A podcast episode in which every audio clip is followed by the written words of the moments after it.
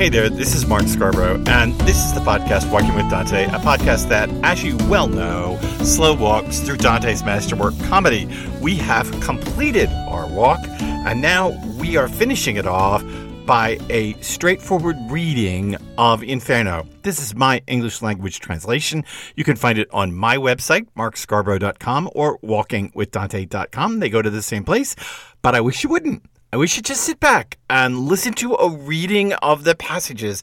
This is going to be a reading of Cantos 11 through 13, continuing on in our straightforward walk. And let me say one thing before we get started with this. I always mm, begin by reading a bit of the medieval Florentine and then come out by reading the medieval Florentine. And I really hope that you will forgive my horrible pronunciation. I'm doing it so that you will remember that this is a poem not in English, that it is a poem in another language. I just want to remind you of that as our translation comes out of that terribly pronounced medieval Italian, medieval Florentine, that you remember that, listen, this isn't exactly the text. There is a text that exists back there that is much more accurate even than this translation. But that said, a general reading of Inferno is a great way to finish off our slow walk. Virgil and Dante have come through the heretics. They're inside the city of Dis, inside the walls, past Farinata, and they've started down, but not quite. We're at Canto 11, and we're going to go all the way to the back of Canto 13 in this episode of Walking with Dante. In su l'estremita d'un alta ripa che facevan gran pietre rotte in cerchio. Venimo sopra più crudele stipa e quivi per l'orribile soperchio del puzzo che lo profondo As we got to the edge of a high embankment that had been made by a circle of broken rocks, we looked down on an even crueler mob scene. Here, because of the horrible stench of putrefaction that was belched up from the deep abyss, we pulled back a bit and took cover under the lid of a monumental tomb on which I saw some writing that said, I hold onto Pope Anastasius, the one who Photinus seduced from the straight way. Our descent has to be postponed a bit so that our senses get used to the foul smell. Only then can we forget about it for a bit. So spoke my master. And I said to him, Find a compensation so the time won't be lost. And he said to me, You see, I'm already thinking about it. My son, down inside these rocks, he began, are three smaller circles, a concentric gradient like the ones you've just left. All are stuffed with wretched spirits, but so that the mere sight of them will be enough for you, listen to how and why these are constrained. Injustice is the finish line of every evil that picks up the hatred of heaven. And the end of it all, whether by force or by fraud is to hurt someone else. But because fraud is an evil that is especially human, it displeases God even more. That's why the fraudulent are situated lower down and more pain assails them. The first circle is all about the violent, but because force may be directed at three persons, the circle is actually constructed and divided into three smaller rings against God, against oneself, and against one's neighbor. You can commit acts of violence, that is, against them and their possessions, as you will hear through clear reasoning. Death by force and ghastly wounds may be thrust upon one's neighbor. What's more, Their effects may be subject to pillaging, arson, and even extortion. Therefore, when it comes to murderers and those who inflict willful harm, as well as plunderers and predators, the first of the smaller rings torments all these in separate sections. People can lay violent hands on themselves and their own effects. And so the second smaller ring holds those who repent without any results. That is, the ones who deprive themselves of your world, the ones who gamble away and squander their nest eggs, the ones who weep where they should be happy. A person can also use force against the deity when we deny or commit outright blasphemy in the heart, and also by disrespecting nature and its beneficence. So the smallest ring seals with its signet ring both Sodom and Gomorrah, as well as those who get violent against God in their hearts or tongues. People can use fraud by which every conscience is chewed up against someone who trusts them and against the ones who invested no trust in them. The method of the latter cuts only the bond of love that nature makes. Thus, in the second circle is nested hypocrites, flatterers, and magicians, counterfeiters, thieves, and simoniacs, panderers, barrators, and similar garbage. The former method of fraud wipes out the bonds made by nature as well as that which is added to it, namely, that which is created by a special sort of trust. Therefore, in the smallest circle, at the point of the universe at which Dis is enthroned, whoever is a traitor is eternally consumed. And I said, Master, your reasoning leads to a lot of clarity and characterizes well this hole and the people held in it. But tell me, the souls in the oily swamp, and those lashed about by the wind, and those battered by the rain, and those who bash into each other with such hard words, why are they not punished in this smoldering city if God's wrath is indeed on them? And if not, why are they put under such afflictions? And Virgil said to me, Why does your genius wander off like this? Where does your mind get off to? Don't you remember the words with which your ethics fully explicates the three dispositions that heaven rejects?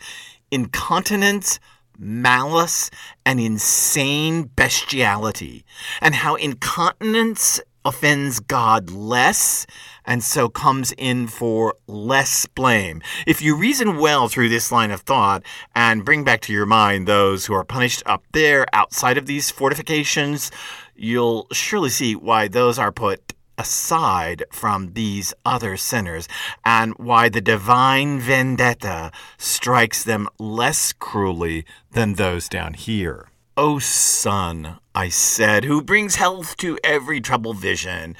You make me very content when you solve these things, so that my doubts are no less pleasurable than what I know. But back up a bit, I went on, to where you talked about how usury offends divine beneficence, and pick apart that knot. Philosophy Virgil said to me, when properly understood, notes, and not just in one spot, how nature takes her course from the divine intellect and its art. And if you really study your physics, you will find, after not too many pages, that your own art, as much as it can, follows along as the pupil follows the master. Your art is then sort of like God's grandchild. From these two, if you call to mind the opening verses of Genesis, we find the ways to enhance life and advance humanity. And because the usurer goes another way, he disrespects both nature and her disciple art, setting his hope in something else. But now follow me, for I wish to be on our way. Pisces glitters at the horizon, and the Big Dipper lies in the direction of the northwest wind. Our descent is still farther on. The spot where we started to descend into the gorge was almost alpine, and given what else was there, was enough to make any eye shun the sight of it, like that rock slide that shook the shores of the Adige on this side of Trento.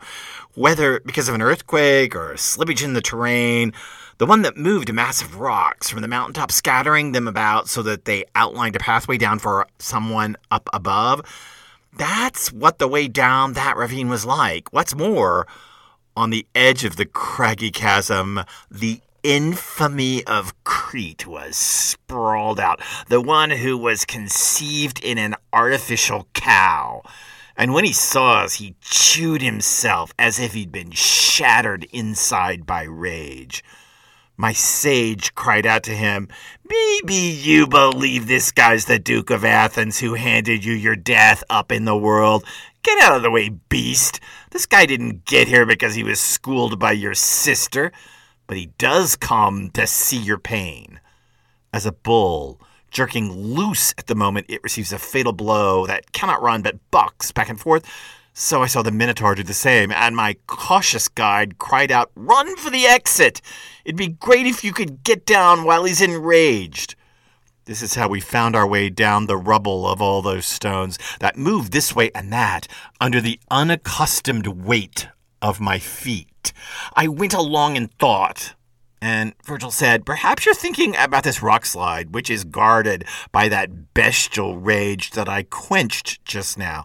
Okay, so I want you to know that the other time I descended this far into hell, these rocks had not yet cascaded down, but for sure, if I've got this figured out right, just before that one came down and lifted out of Dis the great booty of the highest circle of limbo, the whole lot of this filthy deep valley trembled so much that I thought the universe felt the love by which some believe the world has often morphed into chaos.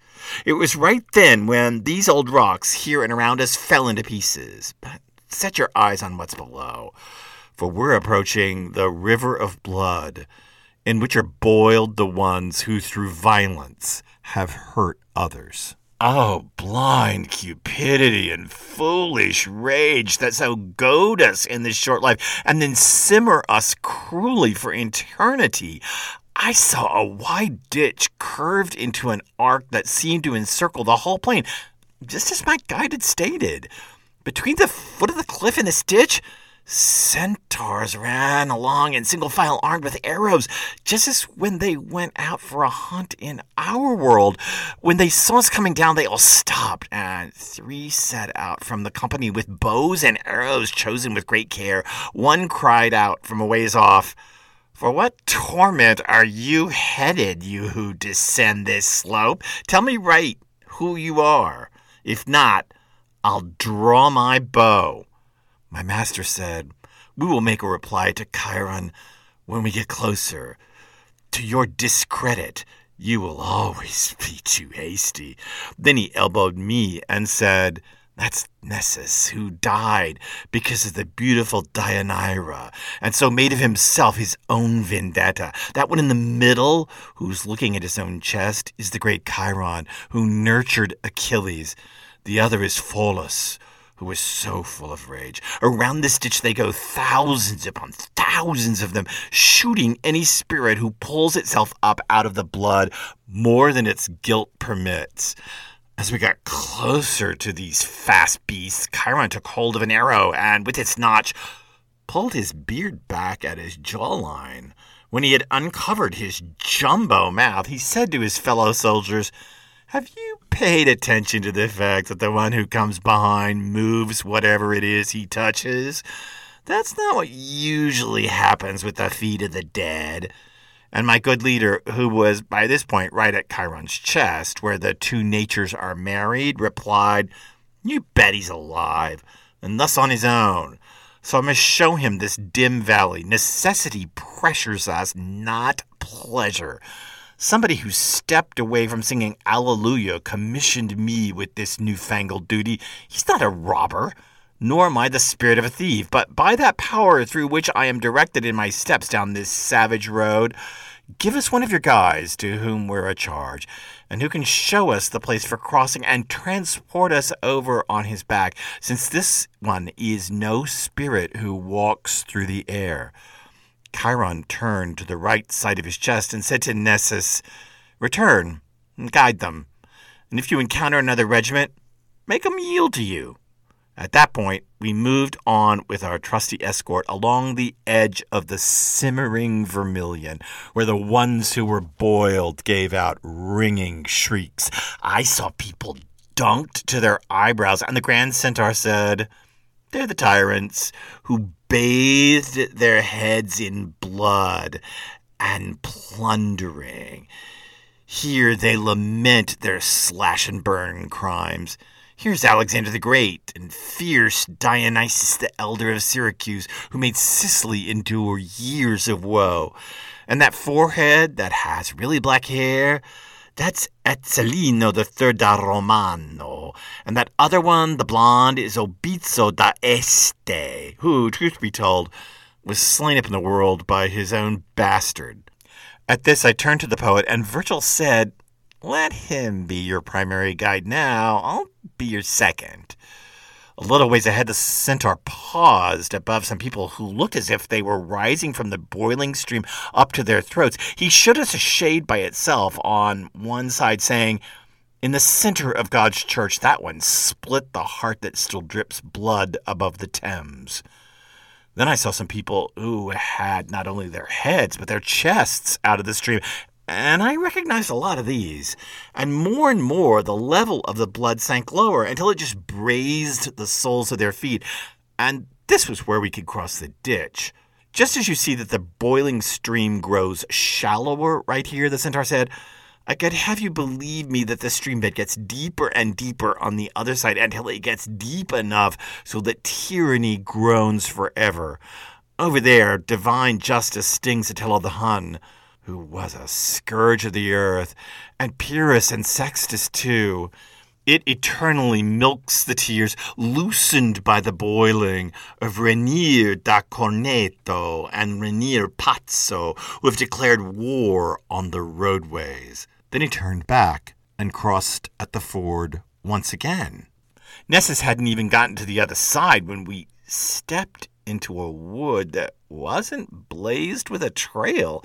No green leaves, but the ones the color of dusk. No smooth branches, but knotty and tangled ones. No clusters of fruit, but thorns with poison. No rougher, thicker scrub is the home of the wild beasts that despise the farmland in the low spot between Cecina and Corneto. Here, the hideous harpies make their nests, the creatures that chase the Trojans out of the Strophades with sad prophecies of their future woe. These harpies had wide wingspans, but the necks and faces of humans, feet with talons and feathers across their ample bellies. They made their lamentations up in the bizarre trees. And my good master said, before you get any farther in, you should know that you're in the second ring, he started to say, and we'll be here until you get to the horrible sands. So have a good look around. You'll see stuff that you wouldn't trust even if I gave a formal oration on it. I heard wailing from every direction and didn't see anyone who could be making it. For this reason, I stopped, fully lost. I believe that he believed that I believed that all the voices from among the branches came from people who were hidden from us. So my master said, If you break off a twig from one of these brushes, your current thoughts will be cut short. At that, I stretched out my hand a bit and broke off a branch from a large thorny bush. Then the stem cried out, Why do you break me? When it had been made dark with blood, it recommenced talking. Why do you rend me? Don't you have any compassion in your soul? We were men who have now become brambles. I'll bet your hand would have shown more pity if we'd been the souls of snakes. Like a green log burning on one end that drips sap out of the other and hisses as the air escapes. So from that broken branch oozed out words and blood all at once. And I let the twig drop and stood like a man held in terror. If he could have believed it first, O wounded soul, my sage said, these type of things he's only seen in my verses.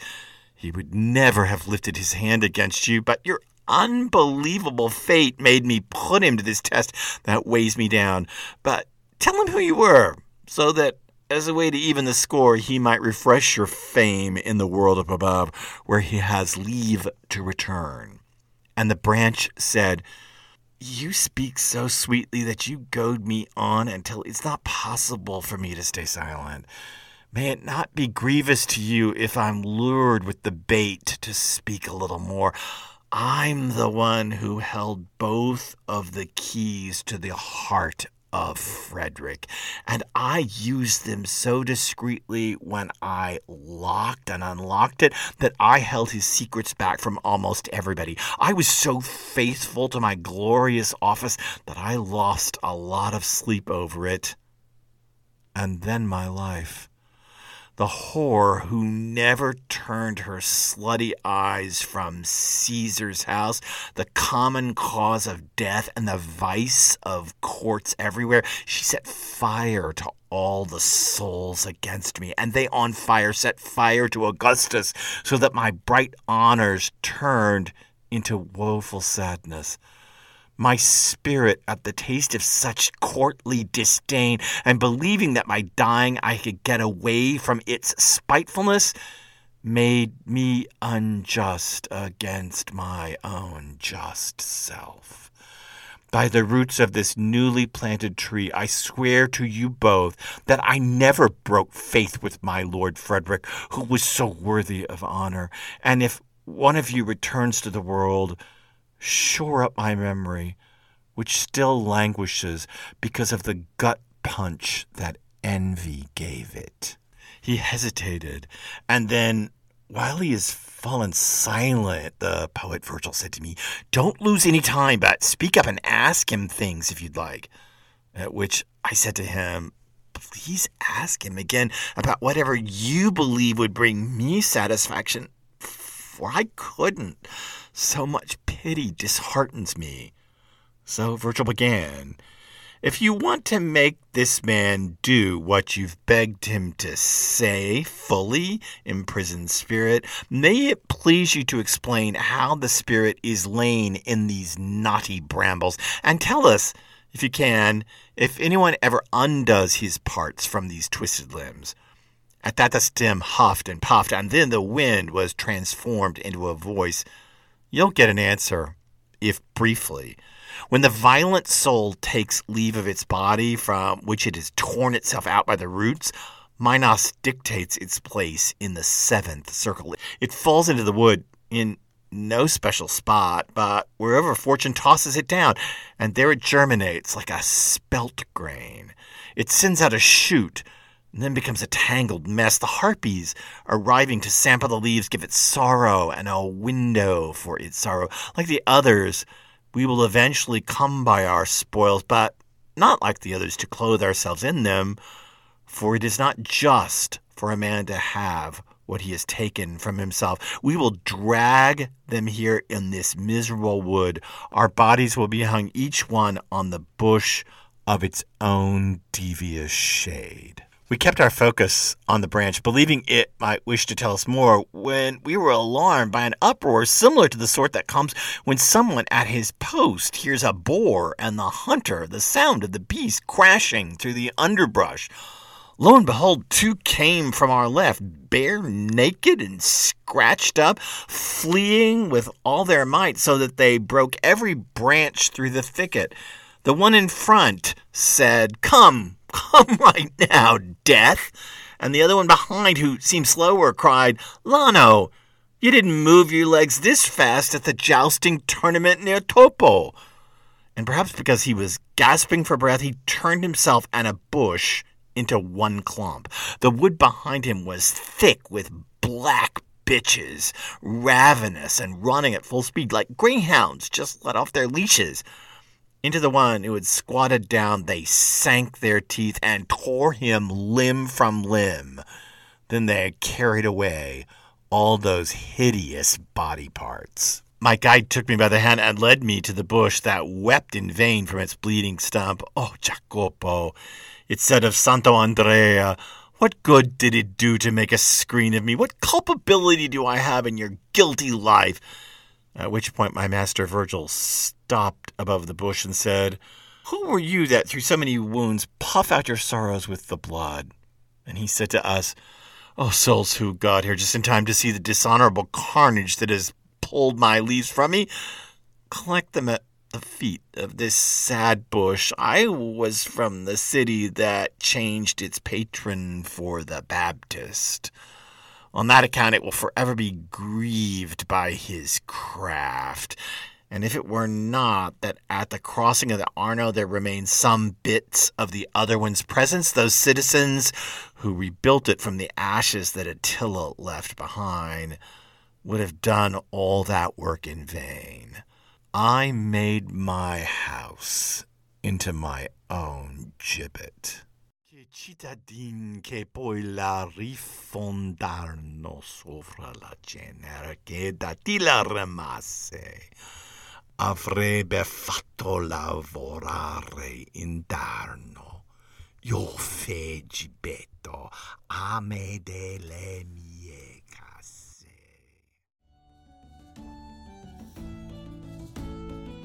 Cantos 11 through 13 of Inferno, a vast chunk down the Screefield slope, past those violent against others, past those violent against themselves, along with Virgil's explanation of all of lower hell. I hope you enjoyed this reading of Inferno. I hope you will subscribe to this podcast. Keep listening. If you don't mind, drop a comment. That would be terrific. Thank you for the thousands, literally thousands of you who are listening to this podcast through all the episodes. It is a wondrous thing that we are walking with Dante together. Come back next time, and we will continue our journey amongst the violent in the subsequent cantos of Inferno. I'm Mark Scarborough. This is Walking with Dante, and I will see you soon.